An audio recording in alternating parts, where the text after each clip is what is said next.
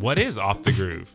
It means you've blown the line or you're pushing the limits a little bit too far, or just maybe you might be looking for a faster way around the racetrack. Off the Groove with Scotty Dubler. 83 days. Is that when you're getting married? No, whoa, whoa, whoa, whoa. easy, easy boy. No, I didn't know. I, no, I'm just throwing that out there. I know you're single. yeah, and I mean, always not will single. be. I knew you weren't married. Let me let me correct that. You have a girl. Sure. For tax purposes, I'm single. I mean, I'm practically married, but single, totally. You got two kids, one cat, one dog. Right, furry, furry kids. What's wrong with that? Hey, they're cheaper. They are cheaper. Enough about my pets. Talk to me, Goose. What do you want to talk about? Let's talk about flat track. How about that? You want to do that? We do. We don't do that enough. There's nothing going on in flat track right That's now. not true. There's plenty of things. What was Timonium Like was last what? weekend? Yeah, Timonium was. It looked like Corey Texter won again. Yeah. He's good on Super. those those concrete indoors, huh?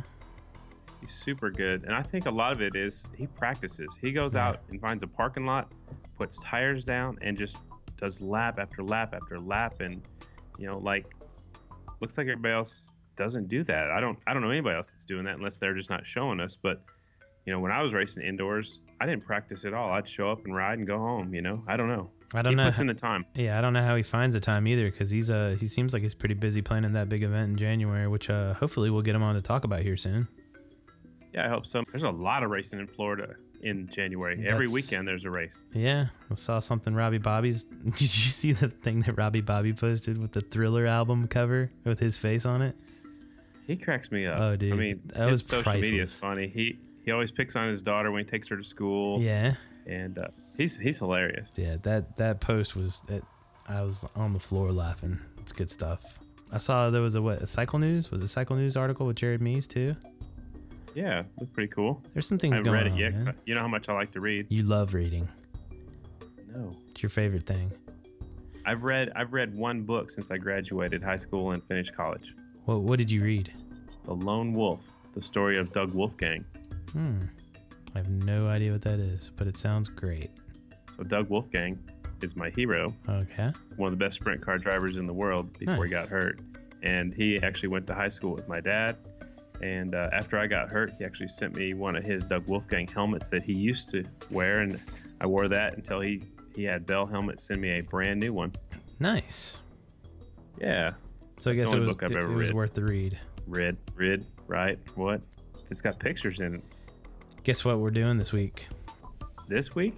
One episode, not three. Oh, good, because last week was a lot of work for us. You know, It was a three lot of in three days. On the front end, during, and on the back end, a lot of work. It was a lot of stuff. You know, I was pushing buttons, just posting those. I can't imagine editing all three of those. It was fun. It was good to recognize those folks. And uh, no, we're, we're back to one episode this week, but it's a doozy. You said we were gonna have a Goonie Christmas, Yeah. right? Yeah, we're, we're going to finally make everybody's wishes come true right before the Christmas holidays. The Goon is our guest, Man, I can't wait to talk to this guy. Kevin Lambert Jr., the Goon. Do you know the story of why he's called the Goon? I sure don't. We should probably ask him that. I'll ask him. I guarantee you there's a story there.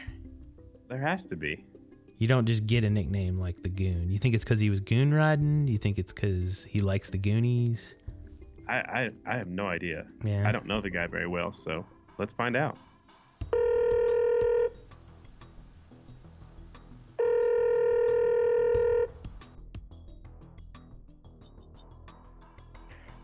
Goon Glass and Rubber, Kevin speaking. How may I help you?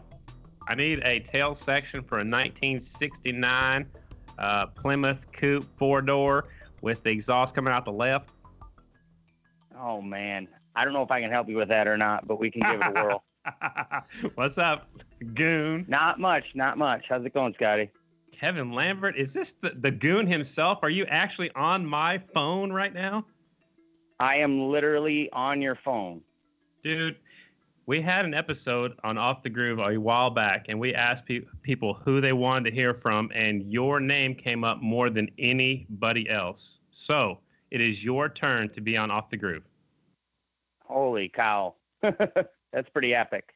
No, no pressure, right? No, nothing like that. Just None, none at all. I'm just kind of curious why everybody's so intrigued about me. You know, I think there'd be a lot more people you want to talk to. So well, you, you know what? Evidently, you've got more of a following than you realize, and uh, I think everybody just likes what you do. And I, I know a lot of people like your videos, and we're going to talk about those a little bit later on that you do on Facebook. But uh, but first, I want to get to know the Goon. Kevin Lambert is your name. So, Goon, where were you born? I was born in 1983 in a in a small town in Mississippi. What it isn't small, but Pascagoula, Mississippi. It's a shipping town. Okay, so how in the world did you end up in Michigan? Well, my parents are both from Michigan. My mom's from Detroit, and my dad is from the Bay Area, which is Standish, Pinconning, Linwood. Dad worked for a company called Michigan Propeller and Wheel after he got out of the Marine Corps, and my parents lived down there when I was born. So that's how I got there, and work kind of started getting a little slow and they were sick of being away from home. So they moved up, up back home to Michigan. Wow. So you grew up there your whole life. How old were you when you moved back to Michigan? Goodness. Um, I, my parents told me, I think I said like nine or 10 months. Oh, wow. So you basically you're, you're from Michigan then, right? Uh, and I tell people I'm from Michigan. Okay. Well, you can tell with your accent. I think, you know, I, everybody says I've got an accent because I live in Oklahoma, but uh, the Michigan accent's a little bit different, so you can tell that you're from Michigan. Yeah, we, we it's a it's a unique mix of of Canadian and Midwest, and it's a pretty big melting pot around here, different uh, cultures. So, right on. So, how did you get involved in motorcycles? That could be a lengthy one. I guess where I could start was when I was about three, and we we lived just outside of Detroit in a in a little city called Shelby Township, and my dad had he had a couple of shovel heads, an old Sportster, and had some racing memorabilia on the wall of the garage. So he had like a picture of Jay Springsteen and Rex Beauchamp and like the big red, white, and blue Harley Davidson one. And for the longest time, I thought that the only type of motorcycle racing that was out there was flat track racing. Um, we'd watch it on ESPN at my grandparents because they had cable and we didn't. And when we got cable, you know, same thing. We watch it on ESPN or any of the other channels that had it on. And when I was like seven or eight, I want to say, my dad bought us an XR80. I have three brothers, by the way. And he okay. figured it would be, hey, great, never rode a motorcycle, get on a machine that you got to shift and clutch. And he sat me on it and and I dropped the clutch and I'm riding around our, our grandparents' little compound up north and I smacked into the tongue hitch on the trailer up there. And oh. I actually didn't get on a motorcycle again until I was like 13 years old. Wow. So at that point, did you start racing? Did you ever race motorcycles? Oh no, no, no. That's no, I did not. We uh um with the family, as many of us there were, we had a we had kind of a a financial burden pop up on us. My brother Jesse, when he was born, he was born really sick and premature. So my parents literally liquidated anything, any of their luxury items, anything that they could could sell and make money to help pay for medical bills for him. So I don't want to say we were poor, but I my parents, my mother worked multiple jobs, and my dad worked his full time gig and would take on side work a lot to help pay for the bills and and keep us involved and active playing baseball. And we actually living in a city like Shelby Township, you have access to a lot of hockey arenas. So we all grew up playing hockey. Okay. So then how did you get back into motorcycles? I mean, we'll talk about your your your venture into the Marines in just a little bit, but you know what you do now is you build fiberglass for people and, and goon glass and rubber and that's how you make a living so how did you get back involved in motorcycles and you said you rode when you're little and then you didn't ride again until you're 13 so what drew you back into motorcycles well, believe it or not, Ben Lowe's brother, Tommy, his older brother, him and I were really good friends when I moved from Shelby Township to Holly, where Ben and I, where where Ben's family is from, and Tommy and I met in school, and there was a lot of of uh, friendly crap talk back and forth between one another. And one day he invited me over to his dad's place. We call it the Castle, and and that's the first time I got to ride a motorcycle. Since then, it was an RM80, and we actually he sold it to somebody, and I had to ride it like five miles down the back roads to get it to this guy's place. and he kind of re yeah he re it was and, and his dad Bruce Ben's dad and Tommy's dad yelled at me and Tommy because he sold it at a garage sale for way cheaper than we were supposed to, and he he had our asses for that one. but that that re-sowed the seed back into the the motorcycle bug, and from that point, it was um, it was salvaging a lot of old junk bikes that people were throwing away. And I want to say the actual thing that got me like as a motorcycle enthusiast as a whole was was my neighbor. Um, his name's Ardell Booth, and he passed away a couple years ago. I would say he's probably the most responsible person for really, really digging it in. And he's he died. I want to say he was like 90, and he came here from Mississippi. He came up here when the work came up here, and he raised his kids here. And he was a Pontiac Motors employee, and and he was there during the good times. So he had a lot of toys for his kids. He wanted to make sure his kids had every every possible amenity that they could have. He didn't have that. He he grew up in Jim Crow, Mississippi, you know, and his grandfather was actually a slave. So it was really interesting having access to that history and he would have us over and we'd shoot groundhogs out of his garden or we'd we'd hang out and BS with him. But he had three motorcycles and he just told me one day, he said, Listen, he said, if you can make any, all of those run and ride them back over here, I'll sign the titles over to you. And wow. I did I did that and that really sold the bug. And from that point on it was I didn't race for quite some time. I'm kind of sidestepping your question, I'm sorry. Um, that sold the bug. So I had dirt bikes, you know, RM one, to pardon me, CR one twenty five, an old YZ four hundred E, and a CBR six hundred F three when I got in the military.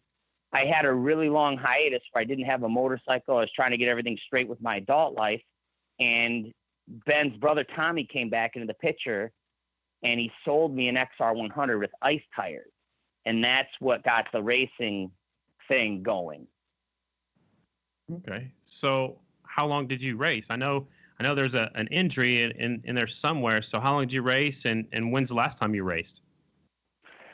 Um, I've only been racing, believe it or not, I'm 35. I've only been racing about eight years. So, and the injury, as far as the injury goes, the injury is actually connected to something that happened in the Marine Corps. And it's okay. just kind of, it's, it's kind of nagged on me since I was 19 and, and in various forms. It might just be, you know, like sciatic pain or you can't move for a couple days. And then it started actually putting some physical limitations on me uh, via nerve damage and stuff like that. Okay, I gotcha. So, how long were you in the Marines? I was in the Marine Corps for almost six years. Okay. Did you did you travel with that, or did you stay local?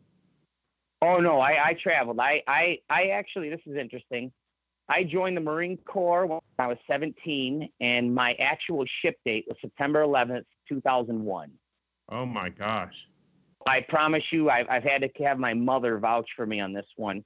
And I actually watched the planes crash into the building, and the the room goes silent because it, right then and there is like, and I get chills thinking about it. That was the reality that that you knew something's going to happen. Something something like that doesn't go without a response and that led to my little field trip or tour duty to Iraq in 2003.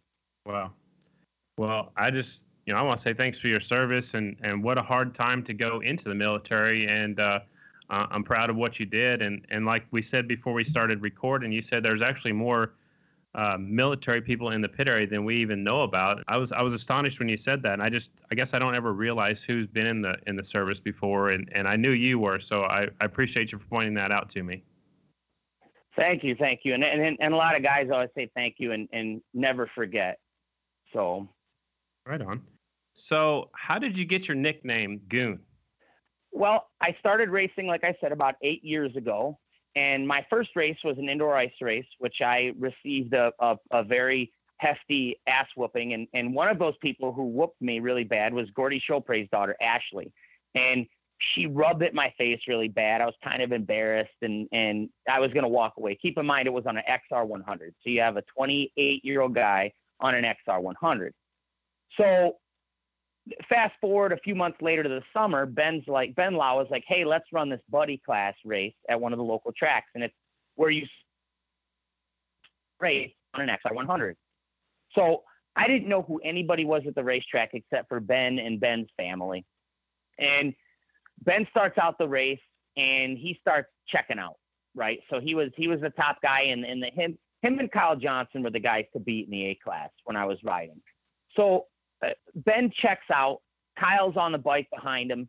We do the handoff, and when we do the handoff, everything's going real good. I'm going to the first turn, and I I hit neutral, and I'm sitting there trying to pound the bike into gear, and it's not going. And and right behind me comes Kyle Johnson's sister Kaylee. She's probably about 14 or 15 at the time, so she blows by me like I'm standing still. This ponytail's flapping in my face. I'm I'm sitting there, and my my ego gets the best of me. And I was like, oh no, I'm not getting beat by a girl. You know, this isn't going to happen. So when we make the turn, when I come in there, I I hit her so damn hard. My tire for my 100 got like stuck behind her front tire. I got launched ass over tea kettle over her bike. She was stationary the whole time. She didn't get knocked off her bike or nothing. I get launched, land on my head, visor breaks on my helmet. I get up, I look at her and I'm like, "Hey, are you okay?" She's like, yeah. I pull the bike out and I'm like, bye. And I took off. And and Ben and I lost like a hundred bucks that day because we took second from back. So at least I beat Kaylee John. So we're up there for the awards, and there's like 200 people at this award ceremony at Polka Dots. It's it's a beautiful facility there. Um, buried back in the woods, eagles fly over and stuff. It's awesome. So we're sitting there, and the birds are chirping, and everyone's laughing. People drinking beers, and and they call my name to pick up my money. And I go get my money, which is like five bucks between Ben and I. And I get back there and it's quiet. And Kaylee Johnson walks up to me. And if you ever met her, she's not very tall. She's a cute little girl. She walks up to me and she puts her hands on her hips and she looks up at me and she goes, You know what? And I look at him like, What? She's like, You're a goon. And everybody there heard it and laughed at me. So this is like great, great first impression to all these flat track people, right? Everyone's laughing at me. Um, you think I would have walked away? No, I, I was retarded, and I, I, I, I signed up for another race, and I show up there, and people start walking by me and going, "Hey, goon, hey, goon." And at first, I was like, "Oh, come on," you know, it's like goon is something you associate with a hockey player, you know, that gets thrown in the box all the time or is fighting all the time, and it just stuck. And I just said, you know what? It, you just embrace it. It's not going anywhere. It's not hurting anything. And and I did, and that's pretty much uh, unless you're very a close personal friend of mine. I always say people, you know, when people call me by my Christian name, um, most people call me Goon everywhere I go. Man, that's awesome. You need to change your ID to say Goon. Oh my God! I no, I don't. I don't think I'm going to go that far, but but it okay. would be funny right. if I did it. So, how did Goon Glass and Rubber get started? Goon Glass and Rubber got started almost as kind of a, I don't want to say a joke, but it was basically a form of supplemental income while I was uh, working for a company called uh, Oscar W. Larson. I picked up the trade skill at a place that I was working at after. It, keep in mind, the recession had happened. I had two companies I worked for shut down that were good paying jobs, and I kind of was was scraping. So I took a job in something I wasn't even familiar with at a, at a tooling and mold shop. And my boss picked up, he was like, You really, he said, you can sculpt clay, you can sculpt wax, you can work with a lot of fine detailed stuff. So they had me sheet waxing these molds for part thickness. And I worked there for a couple of years, but in the process of that, I picked up on how to gel coat, how to laminate fiberglass, uh, tooling, tooling processes, stuff like that and I basically kept it in my hip pocket. It was something that I never I never thought I would ever use again, but it was a useful skill, right? So what ends up happening is is while I'm working at Larson, I, I got really big into the non-studded ice racing thing. Once I seen how much money it costs to have a brand new set of studded ice tires made and be competitive year in and year out, I was using three-year-old tires. And after I got a brand new set from my friend's dad, Dave Rabinet, um, I ran a race, I did really well. I ran another race, did really well, and I started tapering off.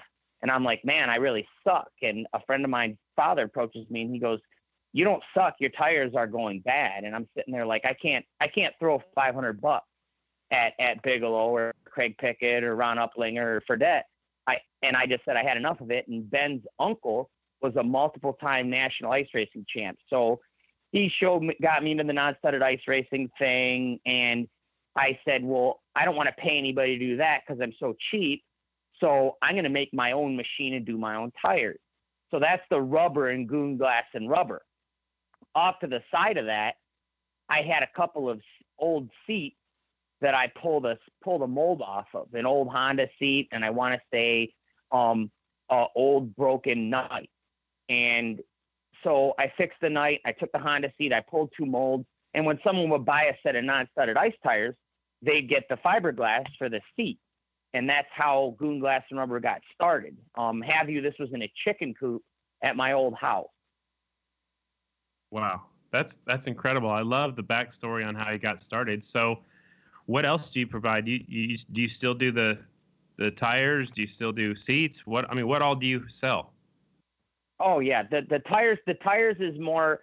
It tires have not taken a back seat by any means. That's that's ramped up here in the last month or so. Um, I wish people would have got a hold of me in September because when you get eight, nine, ten tires are coming in, you have to stop working on on on parts that people need for flat track racing. And right now is a really hot time for that. But as far as other items I provide, I provide you know seats and pads, fork guards, a variety of exhaust shrouds, heat shield number plates like they have in the XR 750 or even for the Indian FTRs.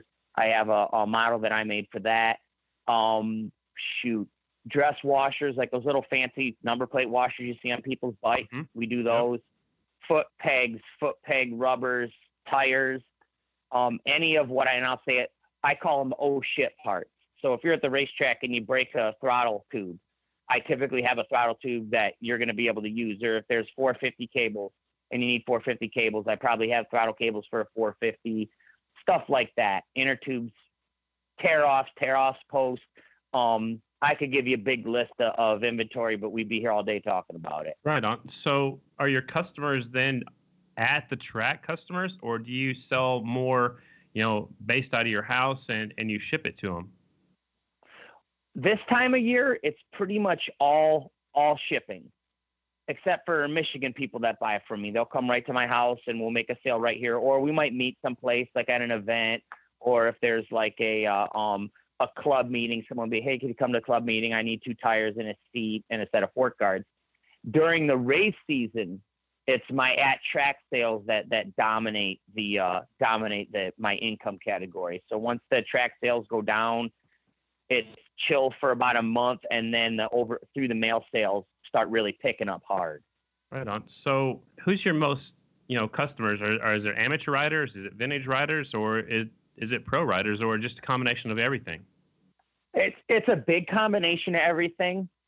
I want to say that a lot more. There's a lot more younger people out there that are building motorcycles, especially with this hooligan thing taking off and the vintage flat track thing taking off. I would say a lot of your vintage guys, your hooligan guys are starting to kind of be the biggest base.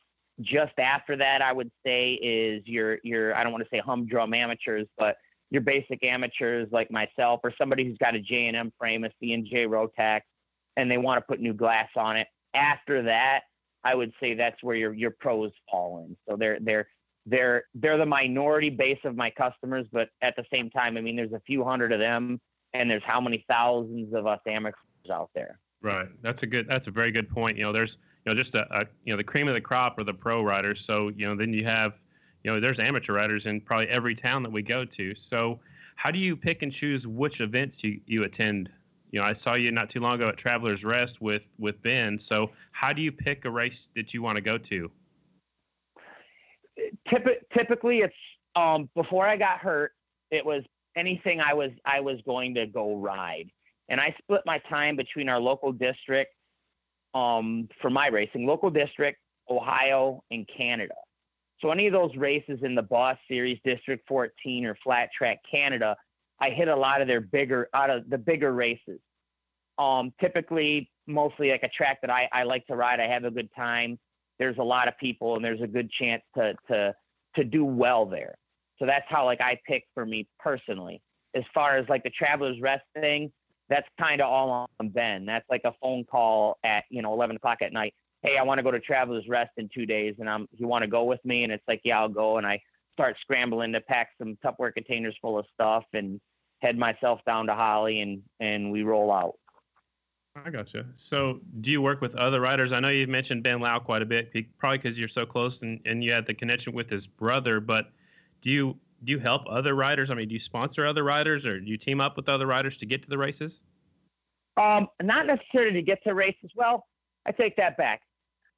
The Monacos and their friend Howard McWhirter really, really, really take good care of me when I'm out west. Um, James had me cleaning pools with him out there. They have a Pacific Coast Pools. They have a pool cleaning business, and I would help James out there. And then they got the nut farm. But between Howard McWhirter and the Monacos, they really take good care of me as far as like traveling to races and a place to stay out west. Um, out here, pretty much it's either me, myself, and I as far as getting back and forth to races, and and just uh, rolling out with Ben. Okay. How many how many races do you think you attended in 2018? Amateur or pro? Well, just just a just a rough figure. What do you think? How many races did you go to? Oh goodness, I would say 30 or so, give Okay. or take. All right. And did you sell your product at all 30, or just go as a spectator to some of them?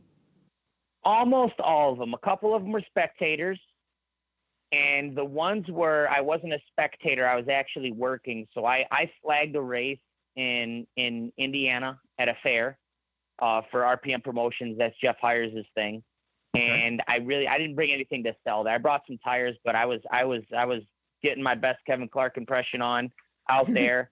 And and that was the that was the focus of the event. So I didn't want to. He Jeff takes care of me when I work at his events, and I don't want to uh, let him down. So I have to focus on the task at hand, and that was Jeff Hires and RPM Promotions, and not Goon Glass and Rubber at that moment. Right on. So, kind of off subject here just a little bit. What do you think about Jared Mees's dominance the last two years? Whether anybody likes him or not should kind of be thrown to the curve on this one. I was kind of thinking this answer through. Jared puts in more work, in my opinion, than than anybody out there. I mean, as far as his physical conditioning, um, being involved with the industry, uh, making sure he's on top of his his race game. He's smart. He's he's vicious when he has to be, and he's he's he's a racer, and he's dedicated to his craft. And that's something when you have all those things in conjunction with each other, that's that's super hard to beat, and he turned every bit of it. So, do you consider him part of the Michigan Mafia? Because I've I've heard different responses to that. So, do you think he's part of the Michigan Mafia? he he didn't make it to the Michigan Mafia poster, but Nicole did. So I, I'm going to say personally, I would say no. Okay. You hear yip yap at the track about it here and there. They're like, he's not Michigan Mafia, he's from Pennsylvania, and it's like, okay, okay, enough, enough, enough. It's like big deal. He's not on the poster. Right. Are are you part of the Michigan Mafia? Is uh, are there is there any chance of you being in in there? I, I really don't think I would be anywhere near mentioned.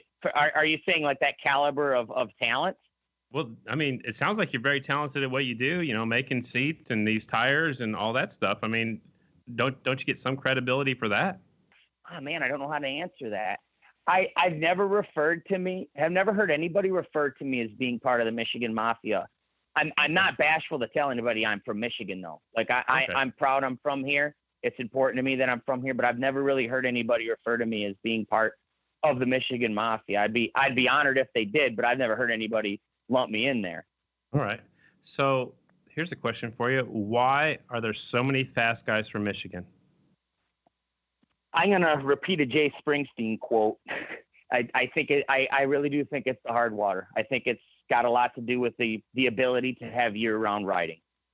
I, I would agree with that 100%. You know, like I'm in Oklahoma, it's too cold to go race flat track outside, and there's no ice here to race outside. So we have some indoor stuff, but it's nothing like, you know, full speed, you know, sliding it sideways or even being on the ice. So I would have to agree with that.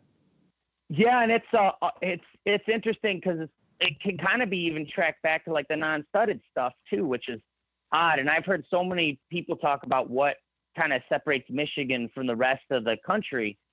And I've heard people say rough racetracks. I've heard people say, "Oh, this is this motocross trails."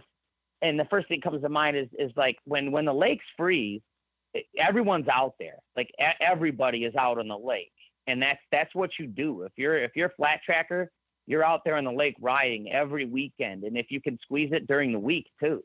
Wow. I've always been told that the ice, you know, racing on the ice, it's it's faster, it's more consistent than dirt if you've got a good set of, like you said, ice tires or studded ice tires. Yeah, you're 100% true on that one, Scotty. It's ice riding ice now with the tire technology. As far as you know, uh, the studded stuff's come a long way since Byron Milazzo through Craig Pickett to to Brian Bigelow.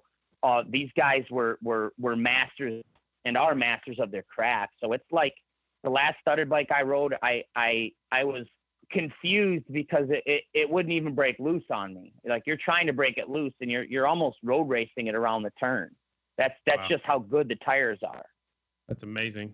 I mean, just just thinking about that, you know, an average person can't even fathom that your tires are hook, that hooked up to ice. So that's pretty impressive. Let's talk about 2019 just a little bit before we let you go. But uh, what are you most excited about the 2019 season coming up? I'm really excited. I and I've I've this has kind of been a dream sitting back and watching it all happen. I've been really exciting excited about Ben Lowe stepping onto the the production twins class. And I keep beating his name up and everything, but I'm I'm I'm just thankful that I'm I I met those guys and they got me involved with everything. That's that is hands down the thing I'm most excited about is is that kid getting on a twin and I, I feel like he's at home in that class. Okay, that's a very good point. I, you know, I call his name a lot. He's a super nice guy. I talk to him every time I, I see him on my pit walk. Anytime I'm walking through the pits with a camera or without a camera, and they're always always super nice people to talk to. And you know, sometimes he doesn't get the recognition, even though he's real consistent. When he gets up there and starts winning, if he does that in the in the production twins class, I think he's going to make a name for himself. and and I agree. He's got the thing about Ben and, and Mia Moore asked me about it because she's she takes pictures at the races and and she's like, well, wh- why doesn't anybody like talk to this kid? He's he's this, he's that, he's.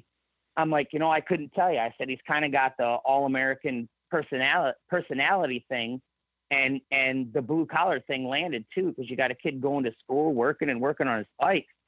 It's I guess it's like you said, it's a matter of time. If he gets up on that box, I, I think that people will really latch on to his personality and his work ethic and his attitude and and and run with it, you know. Absolutely. So I'm going to ask you some tricky questions right here. Uh, a lot of amateurs are moving up to the pro class, so that's going to open the door in the singles class. Who's going to win that uh, singles championship in 2019? Oh man. I was actually I feel like it's a pipe dream just due to experience. I I would never cancel someone like Dallas Daniels or Trent Lowe out of the deal. But personally, I think the person who's got the best chance, or I'm going to give two people. Uh, I would say I think Shayna Texter, if she's consistent, can do it, and I think Oliver Brindley, if he's consistent and, and keeps improving the way he improves, I think he's got a really good shot too. Yeah, I, I like both of those answers. You know, Shayna's, I think her only downfall is the TTs, and you know, um, losing that one mile at Arizona, and then of course losing the mile in Oklahoma City, that might hurt her a little bit. But I think she'll still be running up front. Um, Oliver Brindley, I think if he could, if he could get a mechanic that that you know, I not not taking anything away from what's going on with his group, but a mechanic that's been around the block a little bit, I think that would would make a lot of uh, uh, help in his pit area. So I, I like your choices there. So who's going to win the production twins class? I don't know who all the riders are in the production twins class quite yet, Okay, that's that's fair. but I'm gonna I'm gonna say I'm gonna go with my my my heart on this one. And after seeing what Ben Ben Lowe did at Spring, at Springfield, and knowing what's going on with every, with some people's programs, I I'm gonna throw Ben's name out there. I got a lot of faith in the kid, and and I'm gonna help him any way I can. All right, I love it. What about the uh, the Grand National, the AFT twins class? Who's going to win it? Will Jared win three in a row? Oh, history history's on Jared's side. I'm gonna say Jared, but I have two people that I think have have just as good of a chance if everything works out, and that's obviously Bryan Smith, and I think Henry Wiles has got a hell of a shot too. Yeah, Henry kind of flew under the radar, in my opinion, even though he had the best season of his career. I mean, finishing second in the point standings. Yeah, he didn't win as many races as he has in the past, but you know, keeping the streak alive at Peoria, and then, like I said, finishing second in the point standings. That's awesome. So he's got to he's got to bring that momentum into 2019. I would think. Oh yeah, and he's he's got a good support group around him. I'm I am one of Henry's sponsors. I'm not a big money contributor, but I, I help him out with bodywork and stuff. And and having that experience with Brian Bigelow, wrenching for him, kind of guiding him, they have a really really good working relationship. Just getting back to and sitting and watching him interact, you know, that's like really good, really good energy between those two, and and that's that's really potent. Uh, I got I got a good one for you. So I think just about every day you do a Facebook live stream. So and you have all the I mean all the riders in the pit area and a bunch of other people tune in. So how did you get started doing that? When I first started doing the glass, there wasn't a lot of stuff on the internet of of people doing fiberglass, and people had always asked me at the track, "Well, how do you do that? What happens?" And and I'm sitting there, and I'm a I'm a really visual and and a hands-on kind of guy. So I said, you know, what the hell? I'll I'll use this Facebook video thing. I'll, I'll do a Facebook video of me making something. So it kind of turned from making something, and and I have that thing and that that phone in front of my face, and I see the comment, and it, it could be something as as simple as like they're asking a technical question, or I get text that people send me while I'm doing the video with like inappropriate questions that I can't answer, you know, and and right.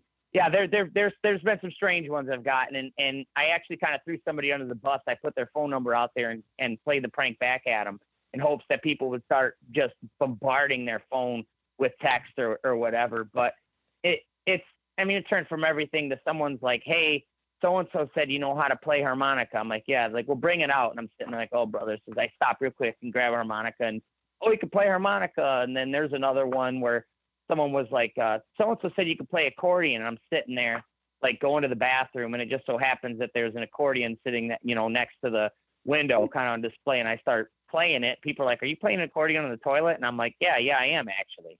You know, so no shame in that game. What the heck? So it was entertaining, and I figured, you know, it's it's uh, at least people get a glimpse of my personality. I'm I'm lighthearted. I like to have a good time, and I I I like when other people around me have a good time too. So how many how many people typically watch your your live streams? I just figured out how to count the people that watch the live streams when they're actually live, I want to say I'm averaging around 20 some viewers, but of those 20 some viewers, I couldn't tell you how many more of them share it and tell people about it and they come back and watch. And then I'll see comments pop up on my Facebook uh, board, my bulletin, my wall, and, right. and there'll be comments from a video a month ago. And I'm like, yeah. geez, that thing's still circulating out there? Okay. That's cool, man. That, that's got to make you feel good.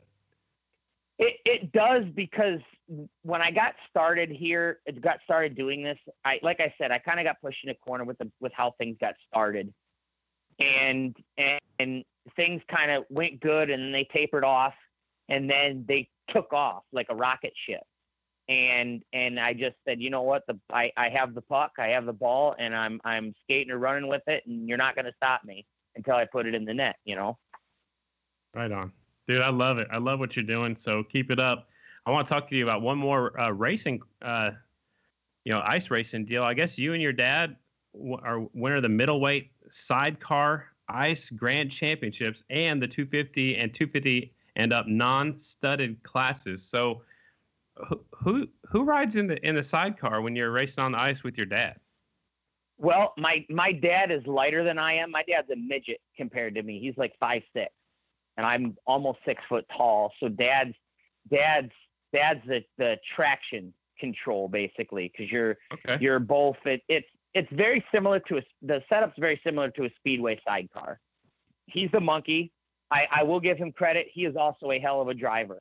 So he he does well as a driver. He'll tell you he's not as good as I am, but he's a good driver, and I think he's capable. If if if I monkeyed for him or somebody else lighter than me, he would be capable of pulling off the same thing. But we had been working on that. Uh, a friend of ours, Greg Bradish, got us into it, and he let us borrow a bike, and we won our first race. And right after that, my dad and I actually bought a Rotax, converted a Rotax into a into a five. It's a 500 cc sidecar, and we set a goal of winning a district title. We did that, and there was a hiatus of Ice Nationals, and then this year we finally had the Ice National again. And we went out there and we won our middleweight sidecar class and our district title this year. So I was awesome. excited about that. Do you uh do you have a nickname for your dad? Because it's the Goon and the Monkey, or is it the, does he have a does he have another deal? some people joke around and call dad goon daddy and it's it's not often because like up up where he's from he's from the bay area and when we go ice racing up there at valley trail riders I, you keep hearing this name and i've never asked him why because i don't want to know why but my dad's nickname is tuna Okay. So goon and tuna. Goon and Yeah. tuna. Do it again. All right. I like it. So now it's time for our, our part of the episode. It's time for Graham's question, and she wants to know what is your favorite piece or part to make for for flat track racing. Oh wow. Um I would say I really like making the right now it's that new seat I made. I I, I came out with a new seat geared at production twins riders for anybody that has that Kawasaki in a variety of different frames and I called it the Interceptor. And that one right now is probably my favorite to make. Right on. Okay. Do you do you paint after you after you have them come out? Are they all white, or do you paint them different colors, or is that not in your is that not in your shoe house, or you know how does that work out? I I don't do I haven't really done a lot of paint work. Typically when I pop a part out, I it comes out white, white gel coat. White's the easiest thing to paint from what I've been told, and that's probably why most fiberglass parts are white. Um if you get a ding in it or someone messes something up, like if they run it, run a white seat and they don't do anything to it, white hides some imperfections a little bit better. But I have done, and when people ask, I have done uh, all of Richard Weirbach's fork guards. Those are those are custom, and those were gel coated green. And I've done a few reds and blacks and a couple of really oddball deals. But for the most part, everything's white, and I don't do much painting at all. Okay, I like it. I mean, I feel like I could talk to you for hours. I've got so many questions, but we're trying to wrap up the episode right now, and we end our episode every time with rapid fire questions. So, whatever comes to mind when I ask you the question, that's what I want to hear. Are you ready? Fire away. Where's Brombo's seat? Oh Jesus! All right. Ah, no, that's a. I I want to thank Tyler Porter for egging that on. Um.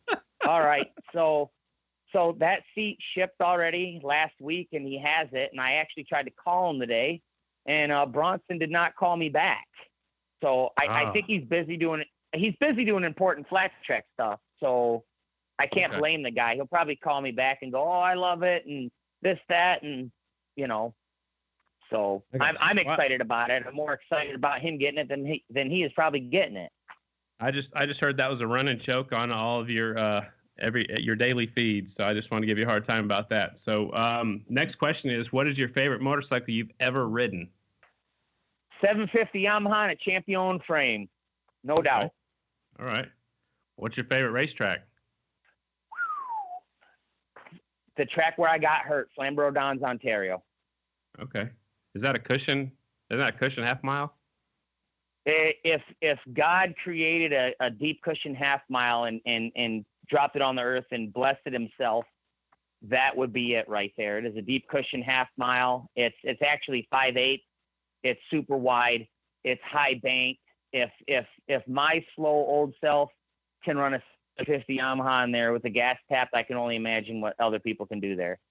All right. I'm gonna have to put that one on my uh, bucket list for sure. Then, um, what is your favorite question to ask ask Alexa? Uh, typically, right now, play Alexa, play Chris Ledoux. Okay. All right. I hope she doesn't start playing right now. No, I actually made sure I was inside of my house in my living room, so that didn't Okay. happen. All right. What is the best fiberglass part on a motorcycle? Hmm. I would say the gas tank. Why is that? It's it's a multi-step process, and I I personally feel like the gas really sets the tone for the entire machine. Love it. I love that answer. If you could make one part the rest of your life, what part would it be? Wow. Um, champion fiberglass. Anything for a champion frame. Okay. Kevin Lambert, the Goon, I really, really appreciate your time. This has been a long time coming. You know, like I said, all the people wanted to hear from you, and I'm glad we got you on here. at the end of our episode, we always ask our whoever our guest is if they want to say thanks to anybody. So here's your chance to thank anybody you'd like. All right.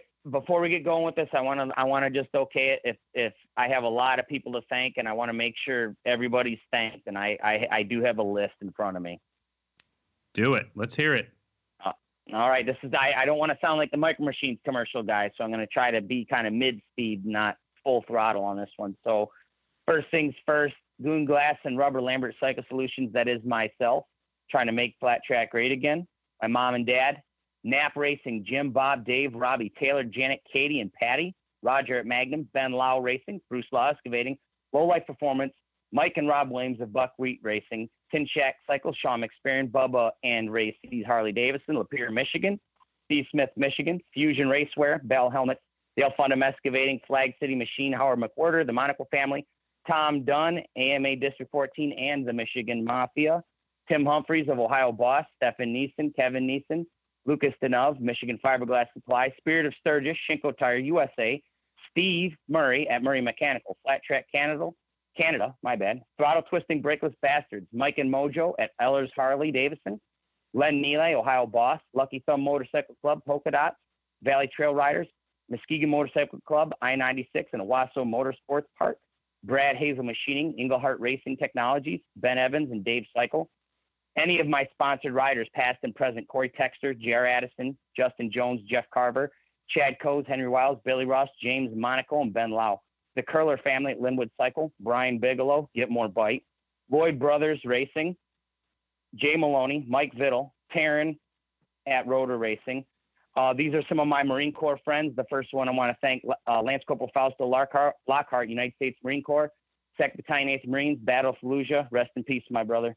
First Sergeant John Thrash, Sergeant Jabori Parte, Lance Corporal Woody Woodrum, Corporal Fernando Cervantes. Uh, I want to thank my spiritual advisor, Father Tim Hogan, U.S. Navy, I'd like to thank Parker Norris's grandpa and his family. That would be John's working. Joe Bishop Racing, Triangle Motorcycle Club, Kelly and Steve at Steve Nace Racing, Dave, Dave Allen and Steve Rabinet, Thumb Coatings, and Barry Smith at Smith Racing. If it weren't for Barry, there wouldn't be any Goon Glass. Man, I love that. You nailed it. That was perfect. And uh, before we let you go, I want to know how can people follow you with your live streams? All right. If you want to follow me, all you got to do is look up Kevin Lambert Jr. on Facebook. Make don't confuse me with my dad. That's Kevin Lambert, and you can differentiate this because my beard is substantially shorter than his. He plays Santa Claus. So just look up Kevin Lambert Jr. on Facebook, and you can add me as a friend. Most likely, I'll accept you unless you're one of those weird, like like hot chicks with like the text this number for whatever on it. I'm I'm not going to accept your friend request, or if you have a weird foreign name and a really racy picture, you know. Okay. What about how can people get parts from you? Do you go through Facebook as well? I go through Facebook. I go through. I have a couple of ads on Vintage Flat Track. That's like that was the go-to for ages, right? Um, mm-hmm. so VFT, Facebook. I do have an Instagram account. It's uh, the Goon Nine. That's pretty easy to find, and you're anyone is welcome to call me day or night, anytime. I'll pro- I'll answer the phone. Trust me. 248-245-9919. And I'm gonna kind of be a hypocrite here. If I don't answer the phone because I'm busy, you can leave a message or shoot me a text, and I'll get back with you as soon as possible. Goon, thank you so much for your time. It's good getting to know you. It's good to you know to know the person behind what you're doing, and I love it. Keep it up, and uh, we'll see you at the track. All right. I thank you very much, Scotty and Chris. I'm, I'm really honored for you guys asking me and honored that anyone would even consider me for something like this. Thanks a lot, man. We appreciate it. No, thank you guys. Thank you for what you do. There you have it, ladies and gentlemen. He's pretty funny. He wasn't as funny on Off the Groove as he is on his Facebook daily videos. Yeah, I think he was on his he was on his best behavior. Um, but that's cool. I mean, he he obviously knows his stuff. Yeah, I mean, people go to him, people use his products, and he knows flat track. Yeah, another example of somebody that you know has a passion for for the series and supports riders beyond just financial support. So there's one thing I do have to ask you about that interview, though, Scotty. What the hell is a shoe house? I have no idea. I I was, I was trying to think of wheelhouse, and then I, I, I maybe I was thinking about some new shoes for Christmas. I don't know because I love shoes. I'm pretty sure you But I said shoe, wheelhouse. shoe house. Yeah, it was right in the middle of the interview, and we, for those of you who don't understand how we do these, we're we're on Skype, so we're looking at each other, making faces the whole time. Not the whole time, but when something happens, and I'm on mute. He said shoe house. I just like made a face like, what the hell are you talking about? And I could not stop laughing for like three, four minutes. I'm pretty sure I turned red. Yeah, I'd have nobody can see me no, but you. Yeah, I'd have to go So- back and listen to what you actually talked about for the next three minutes because I was just laughing my ass off the whole time. Shoe know house, what? ladies and gentlemen. It's right in your shoe Yeah, house, that's guy. right, in your- right in your shoe house, right next to your Nikes. That'll be an ongoing joke. I could have just edited that out, but I wanted to make sure I made fun of you in that in the outro, and we brought that up, so it can be an ongoing gag. I make fun of you for not pushing record all the time. All so the I guess time. you got one on me. I, you gotta always got have one for sure. What else is going on, man? Was that it? Are we done? I think that's it. Time for Christmas. Short and Time for sweet. Christmas break. Yeah. Yeah. What are, what are you asking for Christmas for Santa Claus? I need a new shoe house. you need shoes for your shoe house. I have plenty of shoes. I need a shoe house. I actually just gave four pair. There's some homeless people that stand on the corner down the street, not too far from my house, Yeah. and I gave four four pairs of shoes. I tied them together so they were, you know, matched. That's not together. very nice. You're gonna trip the homeless. No, they can untie them and put them on properly, oh, okay. but do my part in helping out people. Scotty Dubler doing his part. That's just a small part, but Yeah. instead of throwing them away, somebody can use them. Absolutely. Did you sign him, Scotty Dubler? You know I did, and I gave him a sticker too. Nice. An off the groove sticker? I don't have any of those. We gotta we gotta work on that. I've got Gotta get some more stickers. my Scotty Dubler. I got my Scotty Dubler sticker with the microphone. That, Maybe we can uh, start handing them out to fans too. If you're interested in getting a, a off the groove sticker, let us know. We gotta have. We're gonna have to get some. Yeah, it's all right. Let's see if there's a demand for them first. All right. I always say you should make a T-shirt, but you don't think anybody's gonna buy a Scotty Dubler off the groove T-shirt. Who, who would buy a Scotty Dubler? I could probably T-shirt. name seven people right now that would buy an off the groove Scotty Dubler T-shirt. Myself being that- one of them. Is that worth getting some made? I don't know. I mean, I'm sure we know T-shirt peeps too. So, have you seen these jackets that everybody's posting? Oh, those are those are sweet. I want to get a little to off the sure. groove with the 43 number on the side. Who's making those? Uh, I saw J- James Monaco posted them. He's got some made. James Monaco has one. I saw Red with one. I saw Kevin Stallings with one. There's a bunch of people that have them. Let me find out who that is. Mac Daddy Racing. He's the guy that I saw on Facebook that's uh, apparently making those jackets. That's George Mack, Mac Daddy Racing man. He's he supports a lot of people, and I think those coats are really cool. Yeah, I think uh, I might have to put in an order for that. A little. Uh, You're just gonna get one. maybe, unless I think you need one extra large Yeah. for me. Uh, he said that uh, he can take just about anything logo wise. So maybe we send him an off the groove logo and uh, get another little number 43 number plate with Number Scotty plate? Under it. I don't know. By the time I get that jacket though, it'll be hot. I mean, I live in Florida. There's only like a week out of the year that I could wear a jacket. So in other words, you're backing out on me getting a jacket. I didn't say I'm backing out on you getting a jacket because you live in Oh, Oklahoma and it gets cold there for a while. It's chilly. either way, if you are a flat track fan or a flat tracker yourself, you should check out those jackets. Those are cool. I, I really like them. Good idea, Mac Daddy. I'm done. Are you done? Yeah, man. I just I hope uh, you know all of our listeners have a Merry Christmas and happy and safe holiday season, and uh, keeping it on two wheels. And can't wait to talk to you next Friday. Hope you enjoyed the game. There was a bunch of people that wanted that one, so glad we can deliver. We'll talk to you next week, people.